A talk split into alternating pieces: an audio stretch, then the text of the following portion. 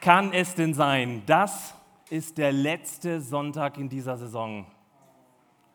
Ich möchte einmal ein Ohr hören. Oh, echt schade. Zu Ende geht unsere Predigtreihe. Zusammenwachsen.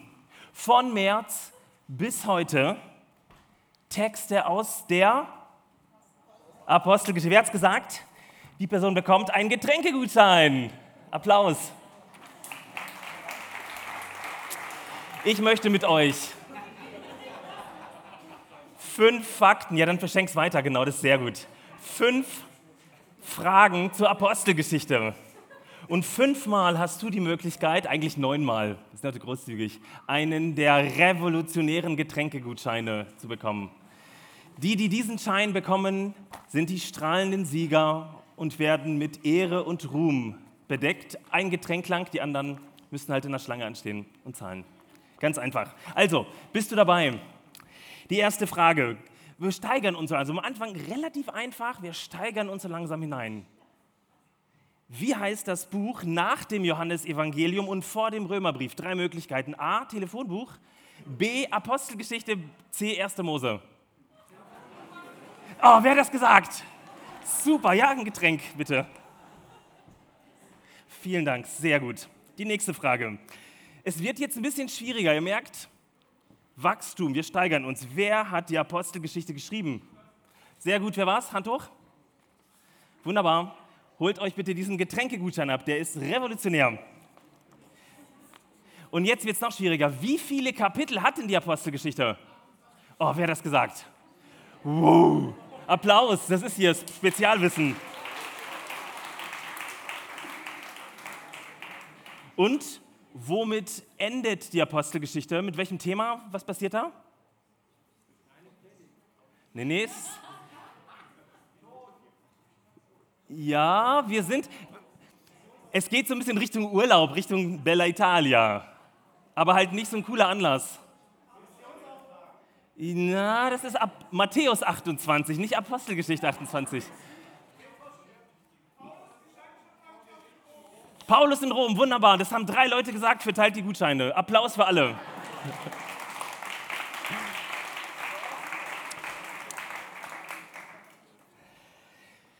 So, verteilt sie einfach mal, alle, die irgendwie was gesagt haben. Das ist Gnade. Gnade rules. Ja, hier Tobi Haug hat immer Durst. Guck mal, gib dem doch mal, der guckt schon wieder so. Voll gut. Leute, wir freuen uns heute auf das große Finale. Die Apostelgeschichte endet, für uns zumindest. Sie endet nicht, aber sie endet für uns heute in der Predigtreihe. Wir freuen uns auf einen letzten Text der Apostelgeschichte. Das Predigteam hat uns einen fantastischen Text ausgesucht aus Apostelgeschichte 20, die Verse 32 bis 38. Und ich möchte euch das ein bisschen erzählen, damit ihr wisst, wenn ich gleich einsteige, worum es geht. Denn der Text ist echt super. Darüber hätten wir aber Bibel und Botschaft so einen Monat lang was machen können. Es geht um Paulus in Milet. Paulus ist auf seiner dritten Missionsreise auf dem Weg zurück nach Jerusalem und in Milet angekommen, schickt er seine Mitarbeiter, um die Leute aus Ephesus aus der Gemeinde, die er gegründet hat, zu holen, weil er sich von ihnen verabschieden will. Ist halt jetzt nicht so nett. Ähm, die Navi-App sagt 15,5 Stunden zu Fuß von Milet, von Ephesus nach Milet. Also er schickt jemanden los, 15,5 Stunden in die Richtung. Wahrscheinlich übernachtet er, isst was, trinkt was, 15,5 Stunden zurück. Und jetzt sind da die Ältesten der Gemeinde Ephesus bei Paulus in Milet. Ähm, die kommen zusammen und etwas Einzigartiges in der ganzen Apostelgeschichte geschieht. Paulus schließt seine Missionsarbeit ab. Zuvor ist Paulus immerhin in die Städte, hat den Leuten von Jesus erzählt und jetzt kommt was ganz Neues. Er richtet einen Text an Christen. Passiert in der Apostelgeschichte nicht so häufig von Paulus. In seinen Briefen schon, aber nicht in der Apostelgeschichte. Ganz einzigartig von der Mission hin zur Gemeindeleitung. Also, liebe Gemeindeleitung, genau zuhören. Sind, und man muss dazu sagen, das sind die letzten Worte von Paulus an Leute, die er drei Jahre begleitet hat. Und das ist so, wenn man letzte Worte wählt, dann wählt man sie besonders dann will man den Leuten was hinterlassen. Ich lese den Text und ihr seht, wie dicht dieser Text ist. Das ist nur der, das Ende dieses Textes. Und nun befehle ich euch Gott und dem Wort seiner Gnade, der da mächtig ist, euch zu erbauen und zu geben das Erbe mit allen, die geheiligt sind. Ich habe von niemandem Silber oder Gold oder Kleidung begehrt. Denn ihr wisst selbst, dass ich mir die, diese Hände zum Unterhalt gedient haben, mir und denen, die mit mir gewesen sind. Ich habe euch in allem gezeigt, dass man so arbeiten und sich der Schwachen annehmen muss, im Gedenken an das Wort des Herrn Jesus, der selbst gesagt hat, geben ist seliger als nehmen. Man könnte übersetzen, geben ist glücklicher als nehmen. Und als er, also als Paulus das gesagt hatte, kniete er nieder, betete mit ihnen allen. Jetzt wird es traurig, da begannen alle laut zu weinen. Sie fielen Paulus um den Hals und küssten ihn. So ein richtiger Abschiedstext für heute, ne? Krass. Am allermeisten betrübt über das Wort, das er gesagt hatte, sie würden sein Angesicht nicht mehr sehen. Und sie geleiteten ihn auf das Schiff. Puh, danke Predigteam. Das ist echt eine Herausforderung. Ähm, ich möchte das tatsächlich auf einen Vers reduzieren, sonst kommen wir heute nicht hier raus. Und zwar auf diesen Vers. Geben ist seliger oder glücklicher als nehmen. Und deswegen habe ich der Predigt eine Überschrift gegeben. Darum geht es eigentlich, auch wenn ihr das Gefühl haben werdet, was will er? Es wird darum gehen. Geben als Lebensstil. Geben als Lebensstil. Leute, in der Vorbereitung saß ich am Schreibtisch bei gefühlt 49 Grad im Büro und dachte, das ist so schwer in dieses Thema Geben hineinzukommen. Denn immer wenn man darüber spricht, kommt es bei euch, also den Hörern, als ein Appell an. Ihr fühlt immer dieses Ausrufezeichen. Ihr fühlt immer meinen Arschtritt von da vorne. Jetzt geh doch und gib. Draußen leiden noch so viele Leute. Ihr kennt diese feurigen Appelle auch in Gemeinden ganz häufig. Das Problem an der Sache ist, wir würden sonst das Evangelium in diesem Satz überhören, sondern tatsächlich wieder in die Aktion treten und völlig wirr irgend, irgendwas tun. Denn es gibt zwei Reaktionen auf diesen Vers. Sehr wahrscheinlich. Die erste ist, man gehorcht dem, der weiter oben steht und tut es, auch wenn man das nicht versteht. Auch wenn man nicht das Gefühl hat, hä, bringt das überhaupt was, aber man macht es. Oder aber die andere ist Rebellion. Du sagst, der hat einen Vogel, auf gar keinen Fall, mache ich nie. Und du wirst das Gefühl haben, oh, ich erlebe das Geben als einen Verlust, als Zwang oder als einen Appell. Und ich möchte euch am Ende dieser Saison keine Appelle von hier vorne zuwerfen, eher Herzen. Keinen Zwang. Wir im Jesus-Trip sind vom Evangelium, der besten Nachricht der Welt, so begeistert und wollen nicht dein Bestes, dein Geld, sondern wollen, dass du genauso begeistert bist. Also ich muss euch in meiner Predigt am Anfang erstmal abholen ähm, und einen Rückblick nehmen, überlegen, was bedeutet das, dass wir ganz zum Schluss beim Thema Geben ankommen. Und ich verspreche euch, wir kommen beim Thema Geben als Lebensstil an, hoffe ich. Seid ihr bereit? Yes, oh, das ist, tut so gut. Heute, ich möchte mit euch heute über die vier A's des Glaubens nachdenken. Die vier A's. Okay, vier A's ist bekannt. Zum ersten Buchstaben ist fast jeder gekommen. Aufräumen, aufwachsen, aufwachen und auftauchen. Die vier A's des Glaubens. Und zwar hat mich der Philosoph Ken Wilber ähm, inspiriert. Er hat diese vier Phasen entdeckt. Und ich glaube, sie können uns helfen zu verstehen, was in dieser Saison mit dem Thema Wachstum passiert ist und warum das Geben so genial vom Predigtteam ausgesucht wurde. Denn wir werden dort landen. Erste Phase, aufräumen. Das ist für Schwaben super, ne? Man sieht sofort hier Kehrwoche. Die erste Stufe des Glaubens bei vielen Menschen rund um den Globus besteht darin, dass aufgeräumt werden muss. Religion und Glaube drücken dieses Aufräumen aus. Du gehörst zu uns oder du gehörst nicht zu uns, wenn du das tust. Du gehörst zu uns, wenn du getauft bist, du gehörst nicht zu uns, wenn du nicht getauft bist. Wenn du regelmäßig in den Gottesdienst gehst und opferst, gehörst du zu uns, ansonsten nicht. Wenn du fünfmal am Tag betest, gehörst du dazu, ansonsten nicht. Hier geht es immer ganz explizit um die Frage, was ist richtig, was ist falsch. Dahinter steckt dieses dualistische Weltbild. Es gibt halt nur ein drinnen und draußen. Ist ziemlich digital, Einser und Nuller. Wenn du dich daran hältst, was der Mann von der Bühne sagt, dann gehörst du dazu und bist du ein Guter oder eine Gute. Mit diesen Anweisungen beginnen die allermeisten Religionen auf der Welt. Mit Anweisungen zur Reinheit. Oder Anfang, äh, anders ausgedrückt, es geht um Gesetze. Tu das nicht. In Liedform, pass auf, kleines Auge, was du tust. Äh, was du siehst. Pass, Hand, pass auf, kleine Hand, was du tust. Verbote als Reinheitsgebote. So beginnt der Glaube. Der zarte Schritt in dieses ich werde eine Person in die eigene Identität. Und zwar durch Gebote, durch klare Bezüge, durch klare Abtrennung. Ich möchte euch jemanden vorstellen. Alle zusammen. Oh, das ist mein Sohn, mein zauberhafter Sohn Chris. Gestern Abend war es mal wieder soweit. Er hat angefangen oder sollte sein Zimmer aufräumen. Er soll das eigentlich jeden Abend. Nein, er darf das jeden Abend. Gestern Abend sagte er, Mama, heute wird es gut klappen. Und er meinte, ohne zu streiten, ohne Nein zu sagen, ohne aus dem Zimmer zu rennen, ohne ein Drama draus zu machen. Der Hintergrund vielleicht sogar die leichte Empathie, als er den Babybauch von meiner Frau gesehen hat. Aber eigentlich geht es meinem Sohn um Bestätigung. Chris will ein Lob, genauer gesagt eine Belohnung haben für etwas, das er tut. Er möchte eine Belohnung für etwas, das er richtig macht. Das ist zauberhaft bei einem Vierjährigen und voll schön und wichtig in seiner Entwicklung. Aber wenn unser Glaube so funktioniert, Leute, dann haben wir noch sehr viel Wachstumsspielraum. Wenn ich das tue, dann will ich oft eine Belohnung, dann will ich, ich tue etwas für Gott und im Deal soll Gott mich und mein Leben segnen.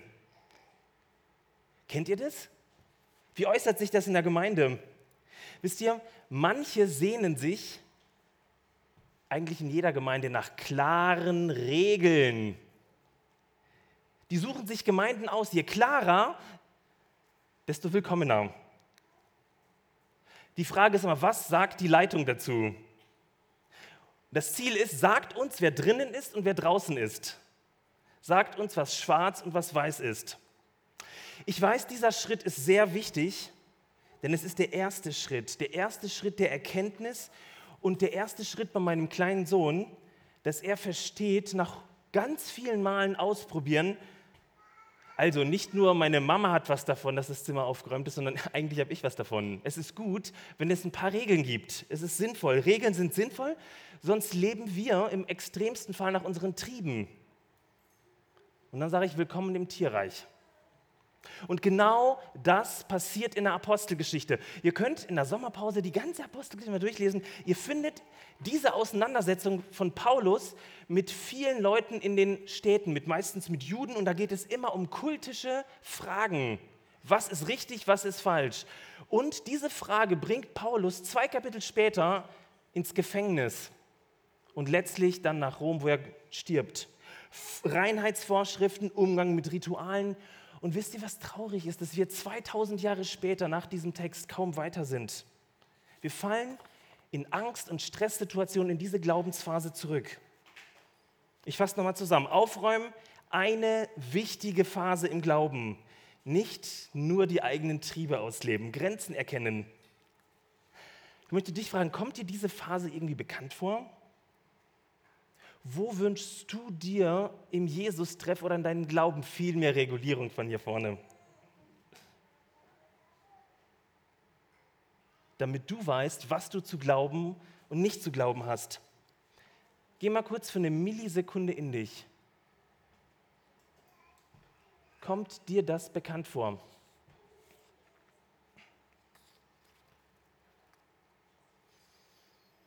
jetzt geht es gleich wieder weiter. Die zweite Phase. Hm, sehr schade. Da war eigentlich eine, ihr seht es hier noch angedeutet, das ist ein Blatt und hier ist ein kleines zartes Pflänzchen. Sehr, sehr schade. Ich hoffe, dass es die Bilder nicht verschossen hat. Schaut euch mal dieses zarte Pflänzchen an. Süß. Aber ihr könnt es euch vorstellen, es gibt so ein schönes Emoji mit so einem Pflänzchen. Bam. Das sollte da sein. Wisst ihr, welche, was eigentlich das Aufwachsen begünstigt? Da gibt es nicht so viele Faktoren. Es braucht immer wieder ein paar wenige Faktoren. Erstens Licht, zweitens Wasser, drittens eine akzeptable Temperatur, keine 40 Grad, über drei Tage. Und viertens, und jetzt sind wir da, Zeit. Es braucht Zeit. Aufwachsen im Glauben braucht extrem viel Zeit. Und diesen Schritt kann niemand von uns umgehen. Ken Wilber meint, dass viele zwischen 20 bis 50 genau hier drin sind. Sie brauchen Zeit, um zu wachsen. Und was ist das Ziel dieser Stufe? Es geht darum zu lernen, was es bedeutet, ein Mensch zu sein sich selbst zu erkennen, eine eigene Identität zu gründen und zu entwickeln. Die typischen Fragen dieser Phase sind, wer bin ich? Warum bin ich so, wie ich bin? Wie kann ich mich annehmen? Kann ich meine Schwächen und Grenzen annehmen? Und das Ziel ist es, ich erkenne, dass ich eigentlich eine fantastische, geliebte, einzigartige, wunderbare Persönlichkeit bin. Und Gott hat nichts Besseres zu tun, als mich zu, ja, auf die Welt zu, zu, zu bringen, mich zu schaffen. Wie geschieht es?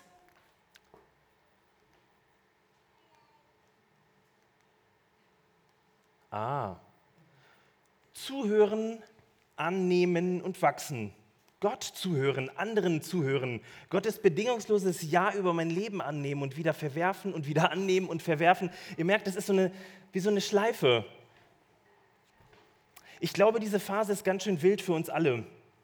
Denn wir sind hier in dieser Phase mitten im Dekonstruktivismus und da müssen wir durch. Dekonstruktivismus bedeutet das, was ich von hier vorne, von meinen Eltern, von den Autoritäten in meinem Leben gehört habe, das hinterfrage ich. Und manches davon darf auch in den Mülleimer. Ich erlaube mir weiterzudenken das Thema weiter, das kennt ihr auch aus dem Jesus-Treff, das ist tatsächlich unser Ding. Weiterdenken, weiterkommen, weiter wachsen. Wir reden ganz häufig darüber. Und wisst ihr, was diese, in dieser Phase existenziell ist? Das Thema Zeit. Du glaubst es nicht. Ich möchte dir an einem Beispiel deutlich machen. Wahrscheinlich hast du das noch nie gewusst. Herzlich willkommen in der Apostelgeschichte. Paulus, Sicher könnt ihr euch vorstellen, dass Paulus einige Jahre reifen musste, aber das ist krass. Das Jahr 33 nach Christus, Pi mal Daumen, war ein ganz wesentliches Jahr. Da hat die Kreuzigung, die Auferweckung Jesu stattgefunden, gleichzeitig die Himmelfahrt, Pfingsten und Paulus bekehrt sich vor Damaskus. Alles im Jahre Pi mal Daumen 33 nach Christus. 47 nach Christus die erste Missionsreise. Was passiert dazwischen? Was passiert dazwischen bitte?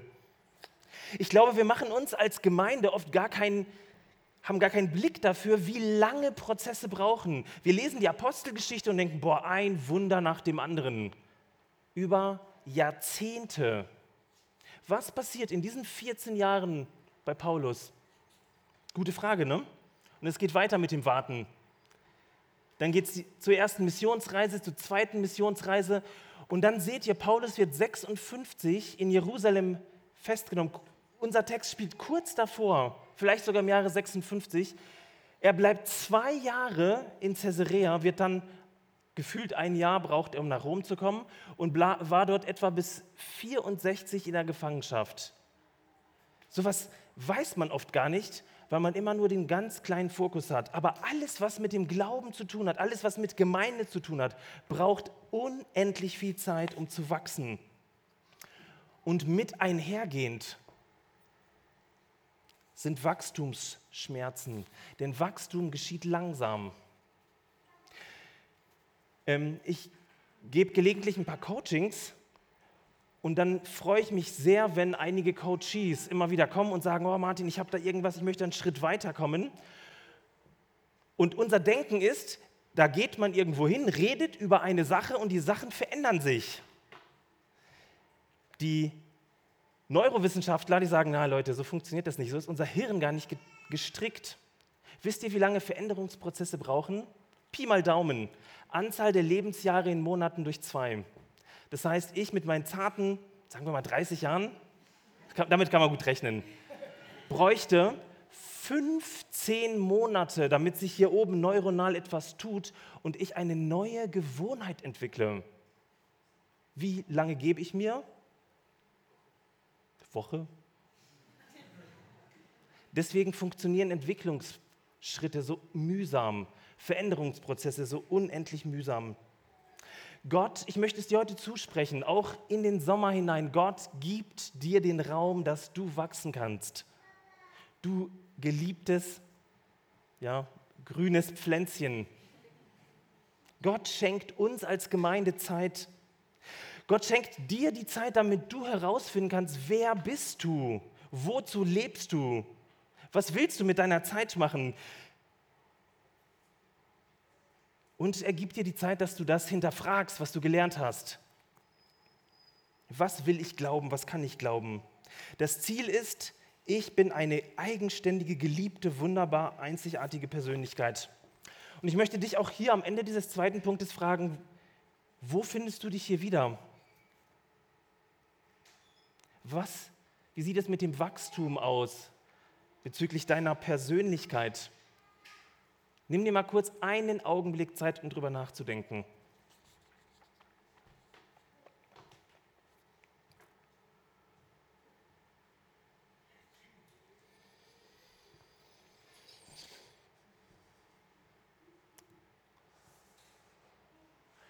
Okay, und jetzt geht es weiter mit der dritten Phase und ich vermute, das Emoji ist auch nicht da. Wir sehen da war gleich immer eine schwarze Folie oder etwas Gelbes.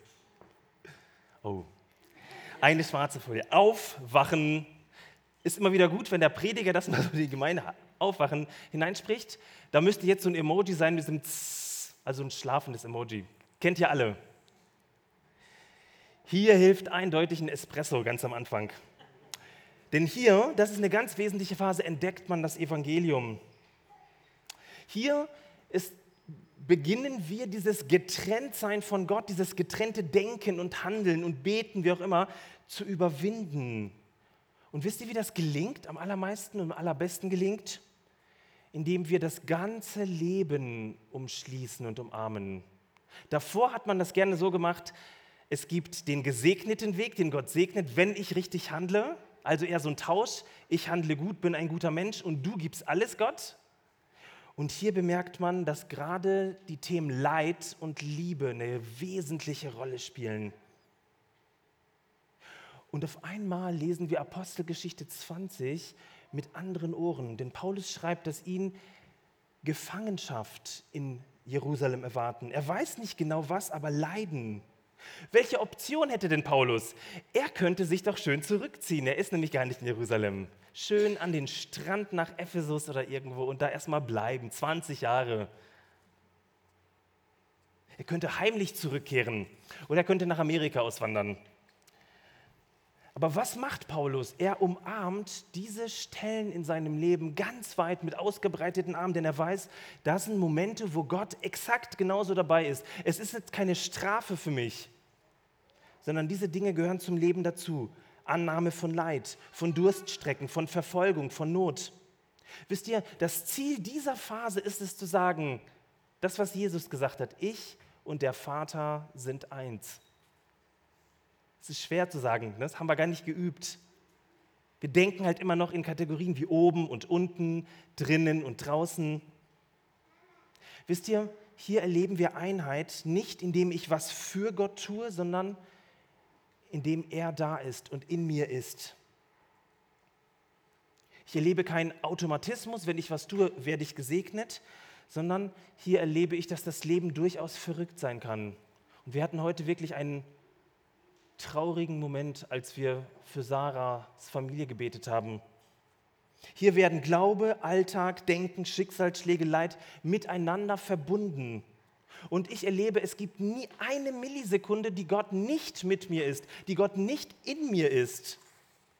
Mit Jesus lernen wir hier zu sagen, ich und der Vater sind eins. Ich möchte euch, ohne Emojis hoffentlich, etwas zeigen, was mein Professor Hans-Joachim Eckstein dazu meint. Er sagt, wir leben nicht nur vorbehaltlich, um erst etwas zu werden, sondern wir leben im umfassenden Sinne, weil wir in Christus schon geliebt und angenommen sind. Merkt ihr? Da geht es um das Thema Präsenz. Jetzt schon. Er ist da. In Christus. Wir sind eins. Darum leben wir. Wir merken, dass man diesen Dualismus hier gar nicht mehr braucht, dieses drinnen, draußen, richtig, falsch, gut und böse. Der ganze Alltag ist spirituell. Das ist genau das, was ich in Heimspielen immer wieder in den Besuchen sage. Nicht nur der Sonntag mit so vielen Leuten, mit einer coolen Band, mit den Inhalten, die vorbereitet sind, sondern da bröckelt es manchmal. Da geht man in so ein Heimspiel und dann sagen die Leute ab. Und da ist keiner, der cool Gitarre spielen kann. Die ist meistens verstimmt, eine Seite fehlt. Da ist kein Kochteam, das so cool kocht, sondern da nimmt man mit, was man kriegt im Kühlschrank. Und dann wird nämlich von hier oben gleich bewertet, das ist die Zeit mit Gott, die gesegnete Zeit, Ach, und dann der Rest. Das ist so in uns drin. Nein, der ganze Alltag ist spirituell. Jesus hat die meiste Zeit in den Evangelien im Alltag mit den Jüngern verbracht und nicht im Tempel. Ich kann das nicht oft genug sagen, denn es ist tatsächlich so gut. Der ganze Alltag ist spirituell. Ich möchte euch noch ein weiteres Zitat von Hans-Joachim Eckstein sagen. Christus ist aber nicht für uns gestorben, damit wir nur im Bewusstsein unserer Schuldigkeit für ihn, also für Christus, als einen Toten leben, sondern er ist für uns gekreuzigt und auferstanden, damit er als der Lebendige durch uns, mit uns lebt und uns fortwährend beschenkt. Puh, das kann nur ein Theologe sagen. Aber merkt ihr, es geht um diese Lebendigkeit mit Christus, durch Christus, in Christus, um das Beschenktwerden. Verbunden mit Gott und jetzt wird es noch ein bisschen spannender und mit meinem Nächsten. Einheit. Ich und der Vater und alle Menschen sind eins. Und jetzt kommt die Landung, die vierte Phase und wir kommen tatsächlich dort an, wo Paulus uns auf die Reise geschickt hat. Und auch wieder ohne Emojis, ihr seht, aber da war was. Und zwar gibt es so einen Typen, der schwimmt und krault. Guckt euch das im Handy nochmal an. Sehr schade. Hier wird es krass auftauchen, die vierte Phase. Was meint Ken Wilber unter Auftauchen? Und jetzt wird's verrückt. Er meint geben. Geben ist seliger als nehmen. Geben. Bingo. Willkommen im Predigtext des heutigen Tages.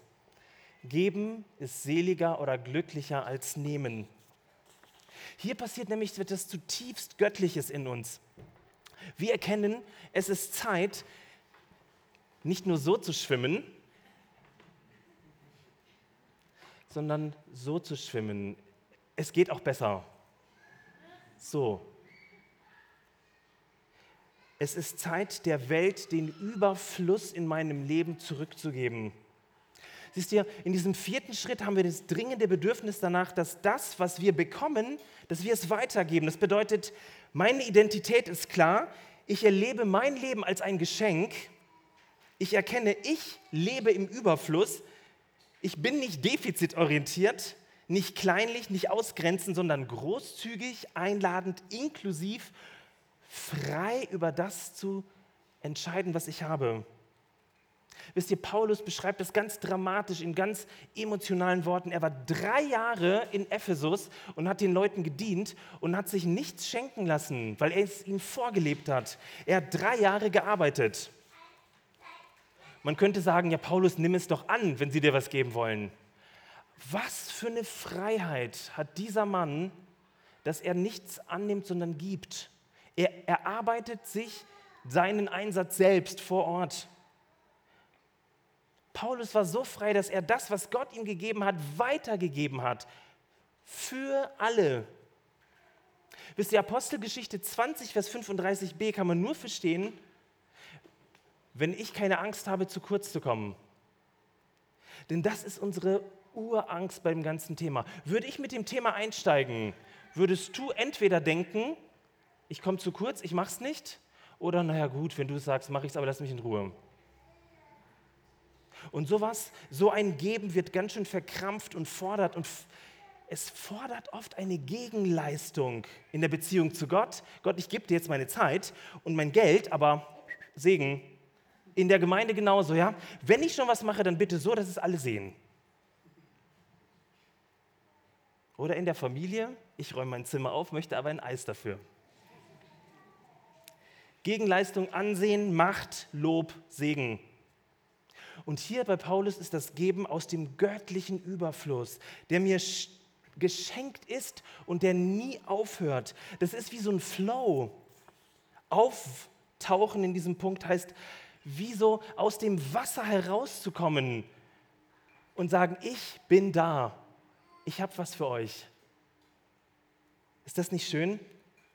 Denn diese Welt braucht unsere Hände, unsere Gebete, unsere Kohle, unsere Liebe, unsere Aufmerksamkeit.